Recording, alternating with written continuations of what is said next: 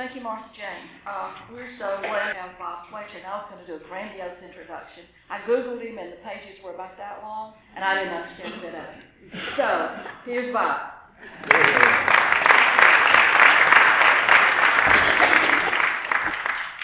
Yeah, you better be careful about that Google stuff. Don't believe it. No, my, you know, when Roots came out, I don't know what, back in the 18, the 1980s or whatever, and my mama, you know, we were all saying, you know, we need to find out our roots and all this, and my mama said, she said, boys, y'all just need to leave that alone. because uh, some of those branches don't fork.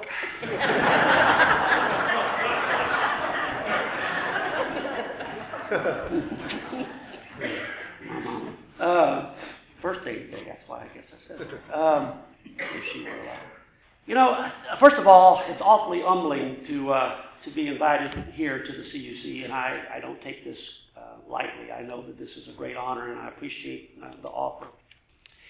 Uh, and I also know that you have to be very careful amongst all of you who have been immersed in the church and in the Bible um, to pick out something that is so familiar that even non church people talk about it. Uh, and when you take something very familiar like that, a story in the Bible, and then you try to embellish it or try to look at for new insights and things like that, I know that I'm taking a risk. But there are people who don't even go to church, who don't even read the Bible, and they can always talk about Jesus changing the water into wine and Jesus walking on the water. And so today I thought we would take a look at uh, Jesus and Peter walking on the water, which is in Matthew, Mark, and in John. We're going to look at the Matthew version. And, uh, you know, Matthew um, was a tax collector. Whether Matthew was the Matthew who wrote Matthew or not doesn't matter. He was, uh, that was attested to him early in the early church. We think it was written somewhere around 75 to 85 AD. Uh, it was obviously written uh, with Mark in front of him because Mark was the first gospel, and so you can take a look at Matthew, Mark, and Luke are called the synoptic gospels because you can look at them together. You could almost put the verses, you know, side by side. So he had Mark, but he also had some stuff that Mark didn't have. And that stuff is called Q, for the first letter of the German word Quelle, which means source. And we think that that source was called the teachings of Jesus. Now, nobody's ever found the teaching of Jesus. They never found anything that's even been associated with the teachings of Jesus. But that's what they call it, and that's what Matthew added to Mark in order to have Matthew. And we know that Matthew was writing to Jews, and he, uh, obviously, in his genealogy, if you go back to Luke, Luke was to prove that Jesus was the Son of Man, meaning that he was the Messiah, uh, the Son of God, and that he traced his genealogy all the way back to Adam. Matthew traces the genealogy back to the father of Israel, which is Abraham. So you see the two different genealogies, one for one purpose, one for another purpose. So Matthew was writing to, to the Jews. And you can break Matthew up into five sections to match the five books of the Torah. You see the, uh, the Beatitudes or the Sermon on the Mount matches the Ten Commandments. So you can see all these parallels. Matthew uses more Old Testament philosophy, a more Old Testament uh, prophecy to show that Jesus fulfilled Old Testament prophecy than any other writer. So he's writing to Jews. So here we go. This is Matthew chapter 14, and uh, we're going to start with um, verse 22. Immediately, he made the disciples get in the boat and go to the other side while he dismissed the crowd. And after he dismissed the crowd, he went to the mountain to pray. And when evening came, he was there alone. But by this time, the boat, battered by the waves, was far from shore for the wind was against them. And early in the morning he came walking toward them on the sea. But when the disciples saw him walking on the sea, they were terrified, saying, It's a ghost. And they cried out. But immediately Jesus spoke to them and said, Take heart, it's I, do not be afraid. So Peter answered him, Lord, if it's you, command me to come out of this boat and walk on the water. And Jesus said, Come. So Peter got out of the boat, started walking on the water, came toward Jesus. But when he noticed the strong winds, he became frightened, and beginning to sink, he cried out, Lord, Lord, save me. And Jesus immediately reached out his hand and caught him, saying to him, You of little faith, why, why did you doubt? And when they got in the boat, the wind calmed, and those in the boat worshipped him, saying, Truly, you are the Son of God. Now, a lot of things, you know, sometimes people say, uh, they pick, pick things out of the Bible all the time. For example, sometimes you'll hear people say, well, he thinks he can walk on water, meaning that he thinks he's better than himself, right? And there's lots of jokes about walking on the water. In fact, I might as well get one out of the way. Y'all know I'm from Louisiana, so so T. Jones goes up to Boudreaux and he says, Hey Boudreaux, he says, uh, we got to go duck hunting tomorrow morning. He says, I got me a new hundred thousand dollar dog meat. Boudreaux says, Whew, I got to see that. So the next morning they get in the blind and it's called duck. Boom! They shoot the, the duck. Duck hits the water. Dog jumps out, tiptoes, on top of the water, picks up the duck, back, puts it in the blind. T-Joe don't say nothing. Boudreaux don't say nothing. They call another duck. Boom! Shoot the duck. Up. Pick up the duck, the back, puts it in the So they get in the truck to go home, and Boudreaux says, Hey, T-Joe, I hate to tell you, man. He said, but that dog, no, it's not worth a hundred thousand dollars. Tito says, Boudreaux, are you crazy? Didn't you see that dog do something unusual? Oh, hell yeah, I saw him do something unusual. That dog can't swim.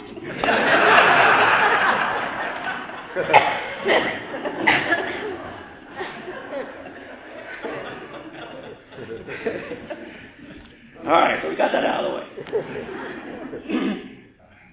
this uh, story is about fear and trust. And uh, if you look up fear not or do not be afraid in the Bible, it appears almost a, over a hundred times. So it was something that was occurring so much that it was important. It usually was said by God or was usually said by some heavenly being like an angel. And fear causes us to doubt God's promises. In fact, it actually causes us to disbelieve His love. Fear stems from a poor concept of who God is. And that's the issue in this story. Who is God? And by the way, the devil loves a fearful Christian. Now, the opposite of fear is trust. In fact, uh, Psalm 56:3 is, When I am afraid, I will trust in him.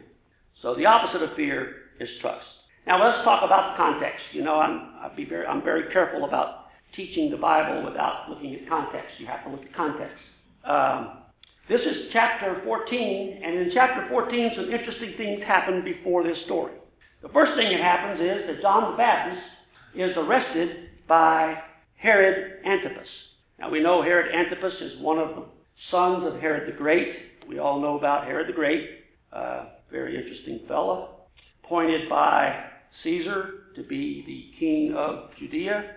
Um, he killed one of his ten wives, two of his sons. In fact, I believe Augustus once said that it would be better to be a pig in Herod's side than to be one of his part, part of his family. The guy was was unbelievable. Uh, you know, he's the one who killed the babies looking for Jesus. A lot of people say, well, I don't think that was true. I don't believe that story. Well, if you knew Herod, that would easily be done. In fact, he killed all of the Pharisees and the Sadducees. He killed the entire Sanhedrin, had been killed when he died, so that the people who were wailing and crying for the Sanhedrin, people would think that they were wailing and crying for him. I mean, the guy was really uh, a nut. So here's Herod Antipas, his son. Now, Herod Antipas um, really fell in love with this woman named Herodias. Now, Herodias happened to be married to his half brother Philip, but that didn't bother Herod Antipas. And so John the Baptist didn't like this. He said that, you know, this is just totally unacceptable. You can't be married, you can't be going out with the wife of your half brother. And uh, her, her name was um, Herodias, and she was. Um, well, let's just say you can put Jezebel on one side and Herodias on the other, and you got two women that were pretty mean. So Herodias didn't like John the Baptist telling everybody this was a problem. So they had him uh, arrested and put into prison. And so they had a big party. And you know the story. Herodias' daughter, Salome, who was a young teenage lady, did this dance. And this dance was so nice that uh, Herod Antipas said, okay, then you can have anything up to half of my kingdom. And she went and asked her mother what she should ask for, and her mother said the head of John the Baptist. So they cut off John the Baptist's head, put it on a platter, brought it up to the party.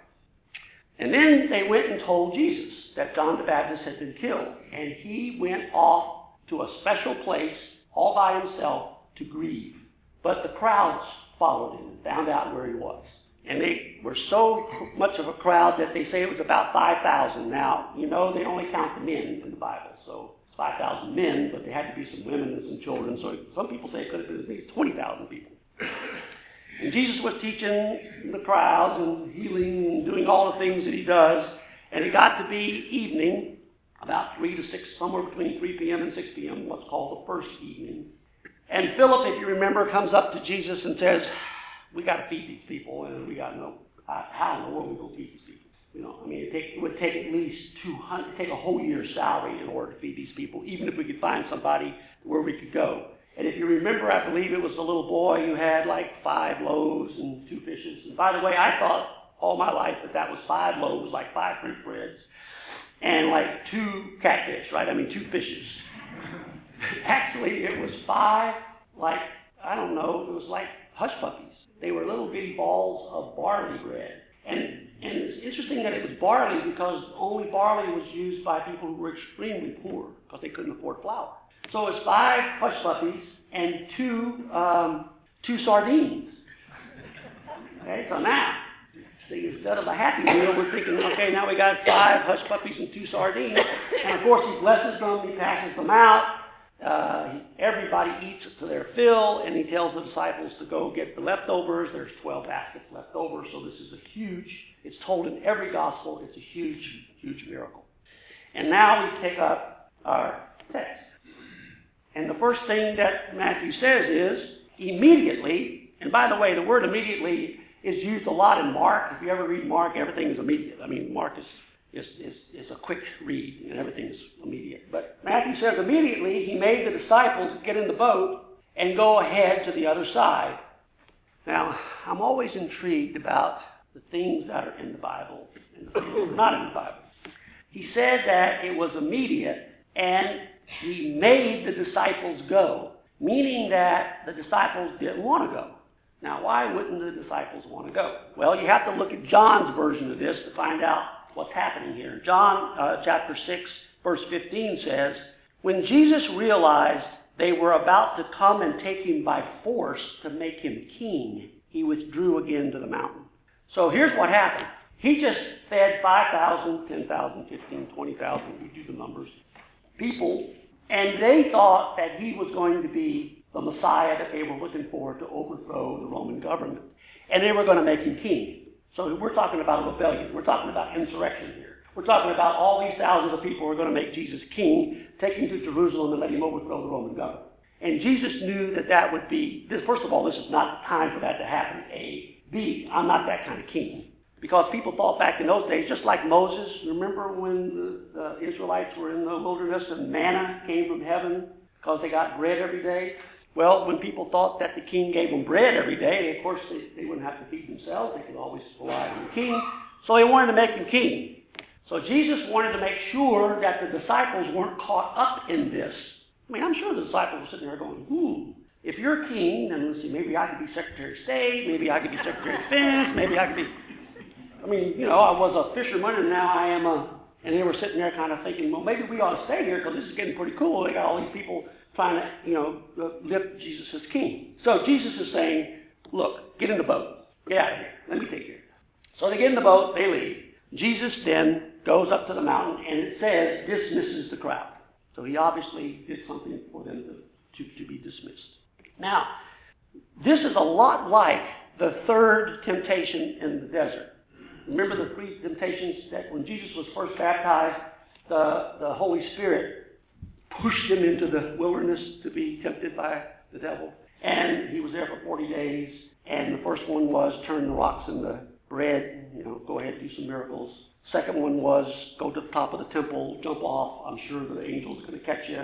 Everybody can watch you, and therefore they'll know. And the third one was the only one that there was no way Jesus was going to agree to it, and that was if you bow down to me, I'll give you everything, all the kingdoms of the world assuming that the devil owned. The devil's a liar, okay? The devil didn't own all the kingdoms. So, so this is just like that. I'll give you the kingdoms.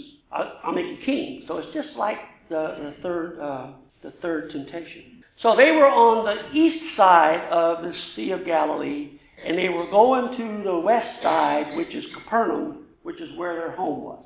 So these are fishermen. At least we know seven of them had something to do with fishing. The other five probably didn't. But they probably made that trip many times during their lifetime. Now, by the way, some people think that the reason they didn't want to go is because they knew a storm was coming. Most fishermen know a little bit about when, when storms might be coming. So here we go. And after he had dismissed the crowds, he went up to the mountain by himself to pray. And when evening came, now this is the second evening. First evening was from 3 to 6, that's when they fed the 5,000. Second evening is from 6 to 9. And when evening came, he was there alone. Isn't it interesting? You know, I, I have this feeling, I don't know, I, I guess I could back it up if I looked it up enough. I don't think Jesus ever did anything. I don't think he did a thing without getting God's will. I think he woke up every morning before everybody else. He went out over by, out there by himself and said, "Okay, God, what are we going to do today?" I don't think he had a plan when he got up. I think that plan was given to him during during during prayer. So he's off by himself praying, probably distressed about again about John because he didn't have a chance to, to grieve and and and pray. And they're in the boat, and the boat was battered by the waves and was far from land. Now, if you read the Greek, they were uh, they were like many stadia from land, and a stadia is an eighth of a mile. And it is supposed that since Galilee is 13 miles long and 8 miles wide, they were probably in the middle. So about 4 miles in the middle. By the way, that normal from the east side to Capernaum would have taken about an hour of rowing on a calm day. And the wind was against them. You ever felt like ever felt like you're doing what Jesus told you to do, but the wind's against you? I mean, you, you clearly understand he told you to go, right? He told you to get in the boat, start rowing. And you're in the boat rowing, and all of a sudden you find out that the wind's totally against you, and you start questioning whether or not did I heard him? Did I hear him right? Does he really understand what's going on? So the wind was against him. And early in the morning, now if you read the Greek, it says it's the fourth watch. The Romans broke the, the night into four watches. So uh, the fourth watch is from 6 a.m., I mean from 3 a.m. to 6 a.m. Third watch is from 12 to 3. You do the other math. So we're talking that they have been on the water for nine hours. Nine hours, which, which would have taken maybe, what, 60 minutes? They're on the water for nine hours, rowing against the wind. This is not the same story as happened in chapter 8 when Jesus was in the boat with them. Jesus is not in the boat with them. So they're four miles away, still can't see the shore, rowing against the wind. It's that time right before dawn, which is the darkest time. And uh, so early in the morning, about, I don't know, 3, 4, 5 o'clock in the morning, he came walking toward them on the sea. And when the disciples saw him walking on the sea, they were terrified saying it's a ghost. Now, y'all, y'all know that you've been rowing all night against the wind and the waves, and now you're seeing ghosts. You know it's bad when you start looking at the dead, right? I mean, you can see right now, Lord, I'm bone tired. I'm lost. I, I can't get out of this thing. Uh, wind's here, and now I got ghosts all around me. So they saw a ghost, a Greek phantom. And they cried out because they were scared to death. But immediately Jesus spoke to them and said, Take heart, it is I. Do not be afraid. Now, these guys should have remembered their Psalms. Remember Psalm 77? The crash of your thunder was in the whirlwind. Your lightning lit up the world. The earth trembled and shook. Your way was through the sea, and your path through the mighty waters. Your footprints were unseen. Yeah, well, they weren't quoting poetry, okay? They saw a ghost at 4 or 5 o'clock in the morning. Jesus says, It is I. That's not fair if you don't know Greek. What he said was, I am. And in Greek, that is ego eimi. Now, why is that important? Ego eimi. I am. Do you remember when Moses went to the burning bush? And, you know, he had that uh, Moses denial, right? Hey, God, don't, get, don't take me. I'm too old. I stutter. I'm wanted back there. They're going to kill me if I go back. What you, who you really need is my brother Aaron. You really don't need me. Y'all ever argued with God on that one? Hey, God, got the wrong guy. I'm not, I'm not ready for that committee. I'm not ready to go to that mission. I'm not ready to teach that class. I'm not ready to go, get, you know, we all have Moses denial. And then Moses said, okay, well, if I'm going to Pharaoh, first thing he's going to ask me is, what is the name of the God who sent me? Because they got lots of gods in Egypt. So he wants to know what's the name of the God who sent me. Do you remember God said, I am, ego, eimi? I am who I am, ego, eimi. When Jesus was before Caiaphas at his trial, never said a mumbling word, never said a word. All these people questioning him, all these people accusing him. And finally, Caiaphas is getting close to time when Caiaphas has to take him to Pilate. And so Caiaphas breaks the question, right? Are you the Son of God? And Jesus could have never said a word. And I don't know what would happen. But the only two words he said was, ego, eimi. I am. The same words that's God's name. And that's why Caiaphas said he just committed blasphemy because he called himself God. So this ego eimi, if you go to John, there's the I, the famous I am sayings. I am the bread of life. I am, I am, I am, I am. Those are all ego eimi, okay? Because it's the divinity of Jesus.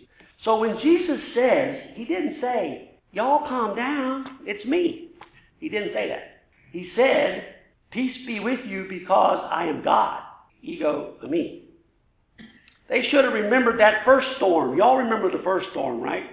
When Jesus gets in the boat with the uh, disciples and uh, goes to sleep in the storm, in the hurricane. And the disciples get all scared and everything, like we're going to die. And finally, they go to him back in the back of the boat and says, "You know, you really need to wake up here because we're about to die." Which is kind of interesting that Jesus was asleep in the hurricane, but Jesus probably knew that he wasn't going to die by drowning. He was going to die on the cross. And so they come to him, and he just says, "Peace be still." Everything shuts down. And then he says to them, "You have little, little faith." Um, and uh, they said, "What what manner of man is this?" So they have already been through a storm with Jesus in the boat, but now they're in a storm and Jesus is not in the boat.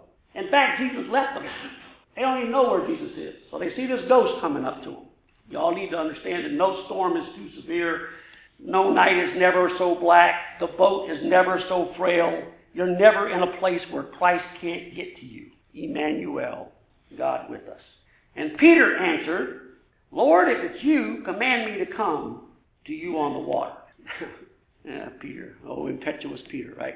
The oldest of the disciples, by the way. Peter's always getting in trouble. So Peter's looking out there in the midst of all this, bone tired, cold and wet, and he sees this apparition on the water, and he goes, Jesus, if that's you, because I can't see you too clear, but if that's you, bid me to come to you on the water. Now, a lot of people, they look at this and go, you know, Peter's just showing off. Peter wants to be like Jesus. That's not it at all. Peter wants to be with Jesus.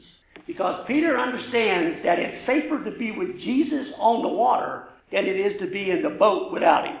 Maybe I'll say that for some of y'all again. It's better to be with Jesus on the water than it is to be in the boat without him. So he says, Bid me to come. And he said, Come. So Peter got out of the boat. Now listen, y'all. Peter is a professional fisherman. He's been fishing these waters all his life. You don't think that sometime during all this he didn't get thrown out of the boat? Do you know he knows what happened when he stepped out of that boat? He's going to sink.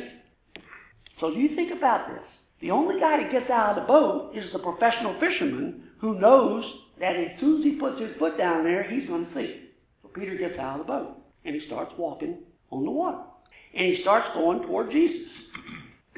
But when he noticed the strong wind, he became frightened. Let's see if I got this right. We follow Jesus. We have a clear understanding that Jesus has told us to do something. We clearly understand what he wants us to do. We know and we trust that he's going to give us all the power we need to do it. And then we start doing it, and all of a sudden, things start happening to us. We start noticing things like, we're not smart enough to do this. We're not old enough to do this. We're not rich enough to do this. We have all kinds of problems and we can't do this. And all of a sudden we start losing that trust. So when Peter started seeing the outside instead of keeping his eyes on Jesus, he started to sink. And then he cried out, Save me, Lord. Now I'm curious about this. If he's a professional fisherman, shouldn't he know how to swim? Wouldn't you think that if he got out of the boat and he started to go down, that he'd start swimming?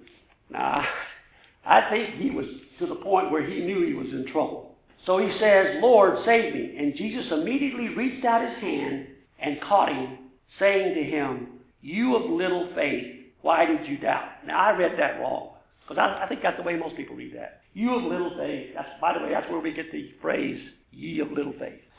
Out of the story. Ye of little faith, why did you doubt? I don't think it's the way, that's, I don't think that's the way that Jesus said this. I think he said it like this. You of little faith, why did you doubt now? Why did you doubt? Man, you were making it. You were already taking four, five, six steps. Why did you let the doubt get in the way? You were almost there. In other words, he was coaching Peter. He wasn't rebuking him, he was coaching him. He got enough faith to get out of the boat, and he even had enough faith to walk a couple of steps. If you just kept that faith, you'd have made it. Let's talk about Peter's character that is in this story. You see, Peter acted on impulse. And he acted on impulse a lot because he relied on his heart. And he often failed. In fact, he never really failed, finally failed, because in the moment of his failure, he touched Jesus. His faith was enough to get him out of the boat, but it was not enough to carry him across the water. He wasn't trying to be Jesus, he was trying to get to Jesus. Now, why did Peter doubt? Well, for one thing, he'd been rowing for nine hours. I'm pretty sure he's pretty tired. Second, he was probably scared to death that he was standing on top of the water. Third, he saw a ghost, didn't even know if it was dead or alive. And now he's about to drown trying to get to Jesus. But you know what? Weak faith is better than no faith at all. It was safer to be with Jesus than to be in that boat. Now, there's a couple of things I think we should learn about this. The first thing is, you have to leave the fellas in the boat. In other words, we have to get out of our comfort zone. Why don't you just think about what your boat is? We all got a boat. We all got that place we want to go to, right? When we get scared or when we get frightened. It may be our past that we need to get rid of. There's a lot of things that we want to keep inside the boat. One guy got out, 11 stayed. Tells you something about they'd rather die in that boat. So sometimes you got to leave the fellows in the boat. The second thing is his purpose was to get to Jesus. Don't we just need to get to Jesus? If you're scared, if you're walking scared, when I have fear, I put my trust in you. The opposite of fear is trust. And third, we need to learn how to walk over what our fear is. If you're afraid of something, you need to learn if, from this story, if nothing else, you can walk over it with the help of Jesus. But sometimes we say, Lord, or just tell me what you want me to do and I'll do it. And then all of a sudden we get all kinds of hazards. Little faith means immature faith. Mature faith means believing in more what you can't see than the terrifying things you can. Faith requires risk, and risk exposes us. And then, when he got into the boat, the wind stopped, and those in the boat worshipped him, saying, Truly, you are the Son of God. I love Max Lucado, and I'm going to read from him in a minute, but one of the things that he talks about is how do you deal with anxiety and fear? And one thing we should do is we should turn it over to Christ. I believe in 1 Peter it says, Cast all your anxieties on him because he cares for you. And then stand firm in God's promises. Lo, I'm with you always, even to the ends of the earth. Remember Psalm 23? Yea, though I walk through the valley of the shadow of death, what? I will fear no evil. Why? Because thou art with me. Your anxiety and your fears are only temporary. In John 16, John says, Jesus said, I have said this to you so that in me you will have peace. In the world you're going to face persecution, but take courage. I have overcome the world. And pray diligently. Philippians says, do not worry about anything, but in everything by prayer and supplication, let your requests be known. And the peace which surpasses all understanding will guard your hearts and your minds in Christ Jesus. I think Max says a little bit about this story. As famous lakes go, Galilee, only 13 miles long and about half that wide, is a small, moody one. The diminutive size makes it more vulnerable to the winds that howl from the Golan Heights. They turned the lake into a blender, shifting suddenly, blowing from one direction and then another. Peter and his fellow storm riders knew they were in trouble. What should have been a 60 minute cruise became a night long vigil. The boat lurched and lunged like a kite in a March wind. Sunlight was a distant memory. Rain fell from the sky. Lightning sliced the blackness with a silver sword, and winds whipped the sails. An apt description, perhaps, of your stage in life. Perhaps all we need to do is substitute a couple of nouns. In the middle of a divorce, tossed by guilt. In the middle of debt, tossed by creditors.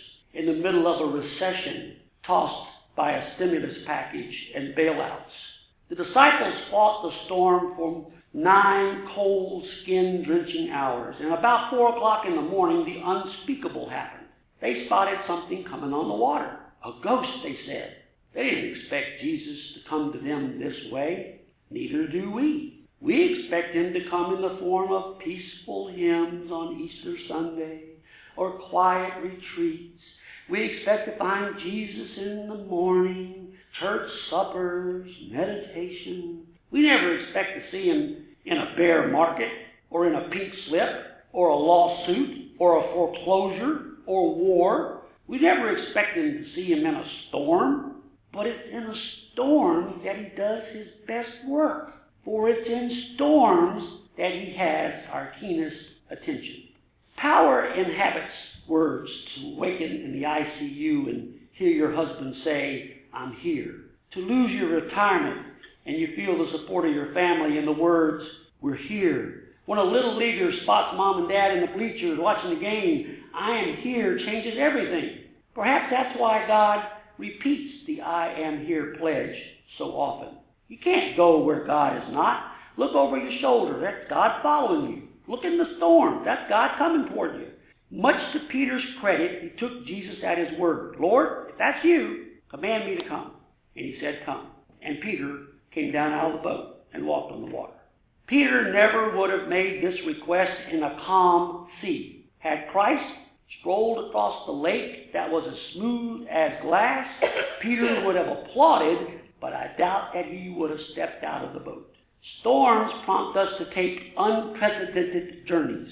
For a few historic stops and heart chilling moments, Peter did the impossible. He defied the law of gravity and walked toward Jesus. Matthew moves us quickly to the major message of this story. But when Peter saw that the wind was boisterous, he was afraid, and he began saying, Lord, save me. And a wall of water eclipsed his view. A wind gust snapped the, the crack in the ship, in a flash of lightning. Peter shifted his attention away from Jesus and toward the squall. And when he did, he sank like a brick. You give the storm waters more attention than the storm walker, and you better get ready to do the same. The storm didn't didn't cease, but the discouragement did. So so did Peter's. And after a few moments of, fi- of flailing in the water, he turned back to Christ, Lord, save me. And immediately Jesus reached out. You of little faith, why did you doubt? Jesus could have stilled the storm hours earlier, but he didn't. He wanted to teach the followers a lesson. Jesus could have calmed your storm long ago, but he hasn't. Does he also want to teach you a lesson? Could the lesson read something like this Storms are not an option, but fear is. God has flung his diploma in the universe rainbows, sunsets, horizons. He recorded his accomplishments in Scripture. He's got Red Sea openings, lion's mouth closings, Goliath killings, Lazarus raisings. He, his lesson is clear. He's the commander of every storm. Are you scared in yours? Then stare at him. This may be your first storm, but it's certainly not his. And he has a message for you. I'm here. Let us pray. Precious Lord, take my hand. Lead me on. Let me stand. I'm tired. I'm weak. I'm worn. Through the storm, through the night, lead me on to the light. Take my hand, precious Lord. Lead me home.